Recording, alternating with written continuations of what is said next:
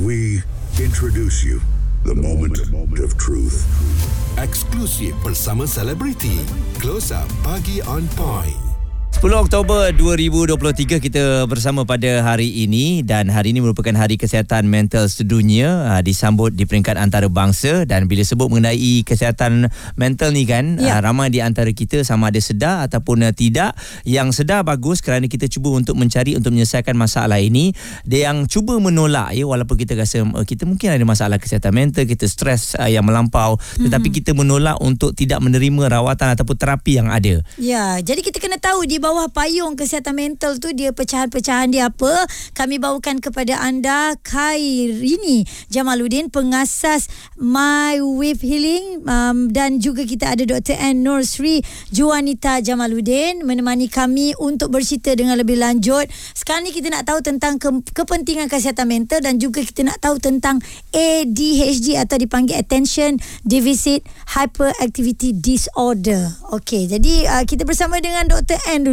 Doktor, di bawah payung kesihatan mental itu doktor, mungkin boleh doktor buat pecahan. Apakah dia? Okay. So, thanks ya for first of all kerana me-invite kami lah untuk hari ni bercerita sikit lah tentang kesihatan mental. Bawah kesihatan mental terdapat beberapa kita kata gejala lah di bawah ni. Yang paling common atau paling biasa yang kita dengar adalah depresi atau depression and anxiety ataupun kebimbangan lah yang melampau . Even under 2 ni pun kita ada a few other types of depression. First is paling common as well is major depressive disorder, which is kemurungan yang dia dah berlarutan sekurang-kurangnya 6 bulan. Antara tanda-tandanya ialah tak ada motivasi, rasa macam tak ada apa sebab untuk hidup, there's no purpose of living, and then satu lagi dia susah nak cari semangat nak buat kerja, and then susah nak bangun, even untuk bangun gosok gigi, mandi pun dia macam tak boleh. So dia macam and then dia hilang minat untuk buat apa yang sebelum ni dia suka. Macam sebelum ni suka jogging, pergi exercise kan, sekarang itu pun dia dah tak minat. Suka keluar dengan kawan-kawan, gosip-gosip bawang-bawang, sekarang dah tak ada langsung. If anything, dia tak akan call langsung kawan-kawan dia. Dia nak menyendiri je lah Exactly, menyendiri. So susah kita nak get in touch with them, and then dia pun tak akan reach out untuk kita. Dari segi anxiety pula, kebimbangan yang melampau ni, dia ada macam-macam. Yang satu yang saya nak mention is general anxiety disorder. Okay, the other one social anxiety. Orang kata kan tak boleh keluar dekat crowded places kan, akan rasa sesak nafas. Itu bila dah start macam dah bimbang, okay, orang akan fikir dia ni macam mana, orang punya persepsi macam mana, ataupun dia akan bimbang, okay, melampau-lampau. Misalnya dah tutup ke lampu kat rumah tu, dapur gas tu dah tutup ke, pintu dah kunci ke, kalau kereta tu tutup pintu tu, dia akan tutup pintu kunci tu 2-3 kali. Dia akan fikir dah buat ke belum. So dia akan constantly think. Macam kita ibu-ibu lah kan, duk fikir anak tu tadi dah hantar kat sekolah, dah buat makanan ke, dah bagi duit ke, lepas tu pergi kerja balik kat sekolah kan, tanya dah bagi mami, dah bagi duit ke. Kita macam constantly thinking, anak aku okey ke kat rumah, anak aku okey ke kat sekolah, jatuh ke apa ke. Dia constantly, jadi dia akan menguasai pemikiran seseorang. And then bila panic attack tu, bila dia dah macam terlampau risau tu, dia dah start dah tak boleh nak bernafas. Bila tak boleh bernafas tu, dia boleh rasa seolah-olah memang kena heart attack tau. Dada ni sakit, macam ada restrain, ada rasa macam sakit, susah nak nafas, and itu dia rasa macam nak mati, berasa di tempat yang sempit. Betul, dia that's why kadang-kadang tempat crowded dia tak boleh. Dia akan rasa tangan bergigil. Masa tu lah kita tahu yang orang ni selalu dia akan bawa ke emergency, dia akan bagi oksigen kan, dia rasa dia selamat, dia okey, aku takkan mati. Dia calm sendiri. So bila doktor check, ini bukan ada masalah jantung ke apa ke, ini actually panic attack. Pagi On Point Cool 101 bersama Haiza dan Muaz. Kami nak berkongsi berkenaan dengan kesihatan mental ya. Dan doktor, mungkin dalam kesempatan ini bila sebut mengenai kesihatan mental ni, sebenarnya apa yang mempengaruhi? Kita faham dalam keadaan sekarang ni, satu sumber kewangan, ekonomi, kesempitan hidup. Adakah ini benda-benda yang akan spark kita, menyebabkan kita stres yang melampau, dan akhirnya bila kita tak berjaya mengawal apa yang kita fikirkan itu, dia akan menyebabkan kita tergolong dalam mental yang tidak sihat ni. Okey, secara umumnya memanglah kita ada, tiap-tiap hari kita ada stres kan. Stres untuk macam as a mother, kita ada stres dengan anak-anak, dengan rumah, dengan kerja. As a father, same thing lah kan. Tapi kalau macam misalnya kita ada ongoing stress, and then on top of ongoing stress yang kita ada tu, ada satu event atau satu perkara yang berlaku di mana kita tak boleh nak handle dia punya stress tu, ataupun dia accumulation, ya, dia terkumpul lama. Sebab misalnya I bagi contoh lah, kerja lah dekat office, you all stress kan everyday kan, tapi you all boleh still function, boleh datang kerja pagi-pagi pukul 6.30, kita orang pun 6.30 pagi datang kan, datang office pun boleh kira pakai jari lah kan. So bila you ada added on responsibility ke, tambah lagi kerja, bila kerja tu dah melampau sampai to extent yang stress tu dah overshoot, kita punya level, kita punya threshold lah, orang kata at optimum level kita kena ada stress untuk produktif. But bila kita dah go over our optimum level, kita punya stress tu dah melampau, tapi kita punya productivity kita turun. Masa tu lah kita jadi macam burn out, kita breakdown, and then that's when kita either go down into that depression punya symptoms, atau kita jadi anxious sebab kerja tak siap. Esok bos suruh buat presentation. Macam mana ni? Malam tu you duk fikir, okay, esok kalau macam tak siap macam mana? Bos mesti marah. Alamak, habislah kerja, kena buang kerja. Kita fikir risiko dia. Kita macam fikir pasal esok yang belum berlaku tu dah jadi anxious, melampau. Kita fikir pasal kerja-kerja yang melambat-lambat yang kita tak boleh nak buat ni, kita dah jadi depressed. So that's why saya kata yang depression, anxiety ni really common lah antara and then it all starts with stress. And itu antara permulaannya. Jadi untuk kita tahu badan kita sendiri, kita punya pemikiran sendiri, kat mana we draw the line to determine that okay, this is not me anymore, I need to go get help. That's the part yang ramai orang kat Malaysia ni susah sangat nak break that mentality. Dia kata tak apa, ni sikit je, I can do it, you know. If I can't finish my work, then I'm not a good employee. If I can't take care of my kids, I'm not a good mom, I'm not a good father. Cepat sangat menjurikan diri tu. Correct. Dia macam self-sabotaging. At the same time, it causes all of this disruption. So you keep it in, suppress, tak apa, push on. It's like when you push on without no gas in your car, for example, you cannot push anymore. Right? So you need to do something about it. That's why we encourage semua orang untuk seek help, dapatkan bantuan. Jangan don't hesitate. Sekarang ni kalau jumpa counselor atau clinical psychologist or any therapist, you don't have to have a problem. Sometimes benda tu start pada problem kecil, ada masalah kecil atau kekangan or even a challenge. Tapi you jangan leave it to the point that it's already macam volcano atau empangan. That's it. That's the part that you kena pick up the pieces and you cannot do it alone. Okay, sebagai ADHD survivor, Khairini, ya, macam mana bila awak dah didiagnosis oleh ADHD, doktor dah bagi tahu apa semua, macam mana rawatan yang dicadangkan? Mungkin yang mendengar kita ni ada simptom-simptomnya, dan terutama kalau kita nak bantu mereka ni lebih fokus dengan apa yang dilakukan. Sebenarnya kalau rawatan tu klinikalnya memang prosesnya adalah terapi, ubat, dan tengok juga simptom apa. Kadang-kadang macam saya punya kes, macam relate juga dengan Dr. Ann punya cerita tadi. Dah lama stres, kita kumpul, contohlah dah hidup 25 tahun tu, you simpan segala masalah di dunia you alami tu. So tiba-tiba you meletup, dah tak tahu dah apa nak, tak tahu siapa diri you, siapa ni kan. And then bila you start pergi jumpa doktor, makan ubat, dia punya proses tu lagi, bukan kadang-kadang orang takut pergi sebab orang kata nanti makan ubat, nanti you depend dekat ubat, makanya nanti you dah tak boleh nak self-sustain yourself. Sebenarnya tak, dia ikut juga dekat orang tu, seseorang tu punya capability dengan dia orang punya endurance level, and also the environment.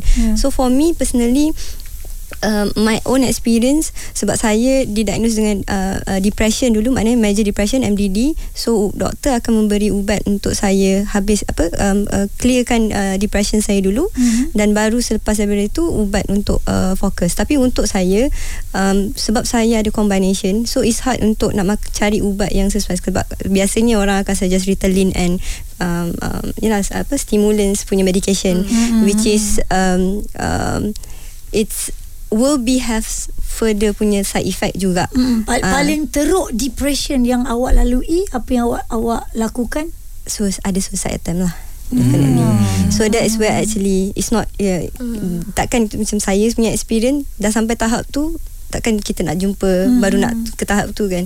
So saya sebagai fighters lah, tak ada survive lagi tapi masih lagi dalam healing journey. Saya rasa macam benda-benda ni kita kena look back inward untuk tahu apa kita punya trigger. Kenapa kita jadi macam ni? Apa yang menyebabkan kita react a certain way dan menyebabkan rasa macam ni? So macam saya punya simptom ADHD ni dan juga past trauma and also depression membuatkan saya untuk rasa curious untuk okay, it's time untuk kenal diri sendiri and face my fear. Maknanya face my emotions yang dulu-dulu punya emotion yang kita tak nak deal tu kan, yang sedih-sedih tu kita nak buang jauh-jauh, sorok dalam hari kan.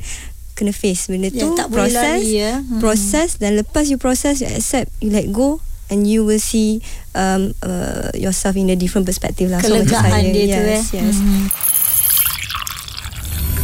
Perbualan menyeluruh bersama Haiza dan Muaz. Pagi on point, Cool 101. Semasa dan sosial. Kepentingan kesihatan mental. Jadi itu yang kita bawakan sempena Hari Kesihatan Mental Sedunia yang jatuhnya pada hari ini 10 Oktober.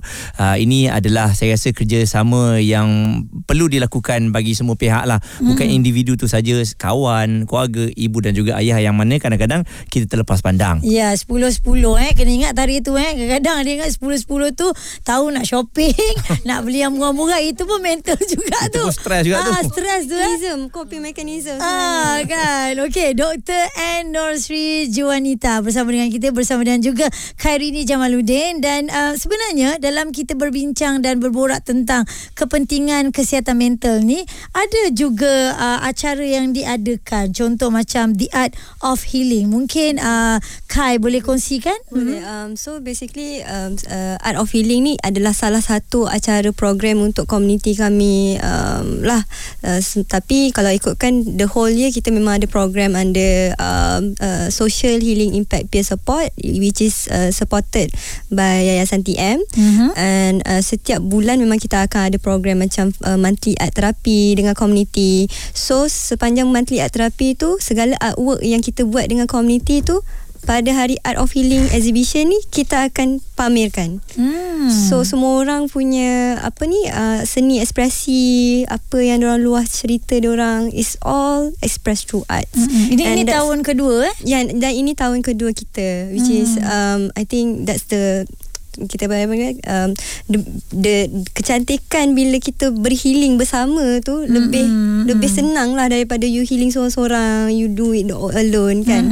So the reason why Art of Healing is happen is because kita nak celebrate kita punya community healing journey, healing process. Sebab kadang-kadang kalau kita tengok kan mental health punya fighters ni dah okey sikit makan ubat, ada relapse, ada perubahan, ada banyak dugaan diorang. So kita tak pernah tahu apa yang diorang tempuhi yang menyebabkan diorang susah untuk berada dekat di paranormal macam orang lain. Tapi at least mereka cuba untuk menjadi yang terbaik. Kalau bayangkan macam mereka hari-hari makan ubat, hari-hari diorang kena lawan pemikiran suicide, pemikiran rasa tak bagus, rasa semua orang benci mereka, itu benda tu hari-hari kena hadap, penat kan. So I feel like inilah kiranya community dan platform Art of Healing ni dilakukan untuk kita kumpulkan mental health fighters bersama-sama untuk mereka masing-masing share diorang punya experience. Bila luah tu, rasa beban tu dia lega, tak berat seorang, and then masing-masing boleh belajar dengan each other punya experience. Sebab kadang-kadang orang lain punya cerita mungkin terkena dekat you mendapat different perspektif dan membantu orang tu untuk healing juga. So itu maknanya bila community punya healing bersama ni, dia punya impact adalah daripada segi social support lah, which is third layer of daripada selain ubat dengan juga terapi. Dia berlaku pada diadakan pada 14 dan 15 Oktober hari ni dekat Museum Telekom. So kita ada panel discussion talk pasal mental health, kita ada art art workshop, kita ada mindfulness activity, kita ada performance ni ada special lah. Kali ni kita buat ada Aswara punya student, diorang akan buat theater, dance dan music expression. So dia akan ceritakan mental health punya journey menggunakan ekspresi, dance, music dan so jemput datang semua orang. Alright, jangan lupa datang. Dan Dr. Ann, mungkin di kesempatan ini bila kita tengok ada healing community ni, adakah bila kita berjumpa dengan individu yang sama pemikiran seperti kita, yang boleh kita luahkan dan yang paling penting mereka faham apa yang kita cerita ni, mereka faham, adakah itu antara salah satu terapi yang baik? Okey, kalau dari segi therapy itself lah, kalau macam kita sebagai clinical psychologist atau counselor, kita memang encourage this group punya support or group process, because group process it tells you that you bukan seorang-seorang macam Rini cakap tadi lah, you are not alone. There are other people yang struggling juga, therefore let us help and support each other, because nobody knows you better kan, nobody can empathize you unless that person pernah mengalami apa yang you alami, the struggle, the depth, the difficulty, the challenges. So bila dah ada member lah, bila ada kawan-kawan yang boleh support, you rasa macam it's not all hope is lost, masih ada harapan. Jika mereka boleh lalui dan juga they are able to overcome it, so can I. So and then dia punya sharing tu also give them strength, okay, kekuatan untuk kembali bersemangat untuk fight for another day, okay, and not to lose hope, because once you lose hope, that's it, everything, all the negative thoughts, semua pemikiran negatif akan datang berpusu-pusu dalam otak kita. Kita akan kait satu negatif, perkara negatif kepada perkara negatif lain. So I would say this as an analogy, Alice in Wonderland, when you follow the rabbit and you go into the rabbit's hole, it never ends. That's what our negative thoughts, our negative thinking buatlah kat kita, takkan berhenti. So bila kita nampak ada orang lain pun struggle dengan kita juga, tapi dia boleh overcome, okay, apa cara yang dia boleh overcome. So sharing tu dia akan bagi a different strategy juga. Selain pada support, dia bagi kekuatan, dia bagi semangat, and then at the same time dia adalah satu sistem di mana sekiranya ada rakan-rakan yang mengalami mood swings, yang dia down kan, time tu dia down, rakan-rakan ni yang akan datang akan pull them up. Okay, with this activity pun kita input sekali kan, all which this is, self-care as well. Ada fun interactive story, one of our peer support group, dia ada suicide tendency punya thoughts lah time tu. And time tu ramai-ramai kita orang, kita ada buat kerja community juga time tu. And time tu dia dekat Setia Alam. And ramai-ramai group ni kita cakap, dia tengah tak okey lah. Ramai-ramai masing-masing, okey jom kita pergi ambil dia, kita ajak dia pergi makan, kita bawa dia keluar. Ini penting ya. So I think that's how actually that kind of peer support help them lah. I mean kadang-kadang macam ada je yang macam Asyik tak okey, Asyik nak kena tolong dia, habis tu macam mana kan, bila dia nak tolong kita dependent kan? Tapi there's a reason actually, at least biar dia depend, jangan dia dah bunuh diri baru kita nak ni, kita tak nak benda tu berlaku. Okey, dan kita lihat kerajaan juga memandang serius tentang perkara ini, tentang kesihatan mental ini, di mana kerajaan juga akan menubuhkan Institut Kesihatan Mental bagi menjamin usaha bersepadu antara kerajaan, sektor swasta dan juga pertubuhan masyarakat sivil dalam menangani isu kesihatan mental. Itu kenyataan daripada Perdana Menteri kita, dan kita boleh lihatlah isu kesihatan mental ini semakin membimbangkan. Jadi apapun, kita nak ucapkan terima kasih kepada tetamu kita hari ini, Khairini Jamaluddin, pengasas My Wave Healing, dan juga Dr. Annur Suraya Juwanita Jamaluddin yang berkongsi dengan kita pelbagai berkenaan dengan kesihatan mental. Okey, jadi kepada anda, jangan lupa hujung minggu ni ya, The Art of Healing, anda boleh pergi ke Museum Telekom, datang saja di sana, okey? 14 dan 15 Oktober. We introduce you the moment of truth. Eksklusif bersama selebriti. Close Up Pagi On Point.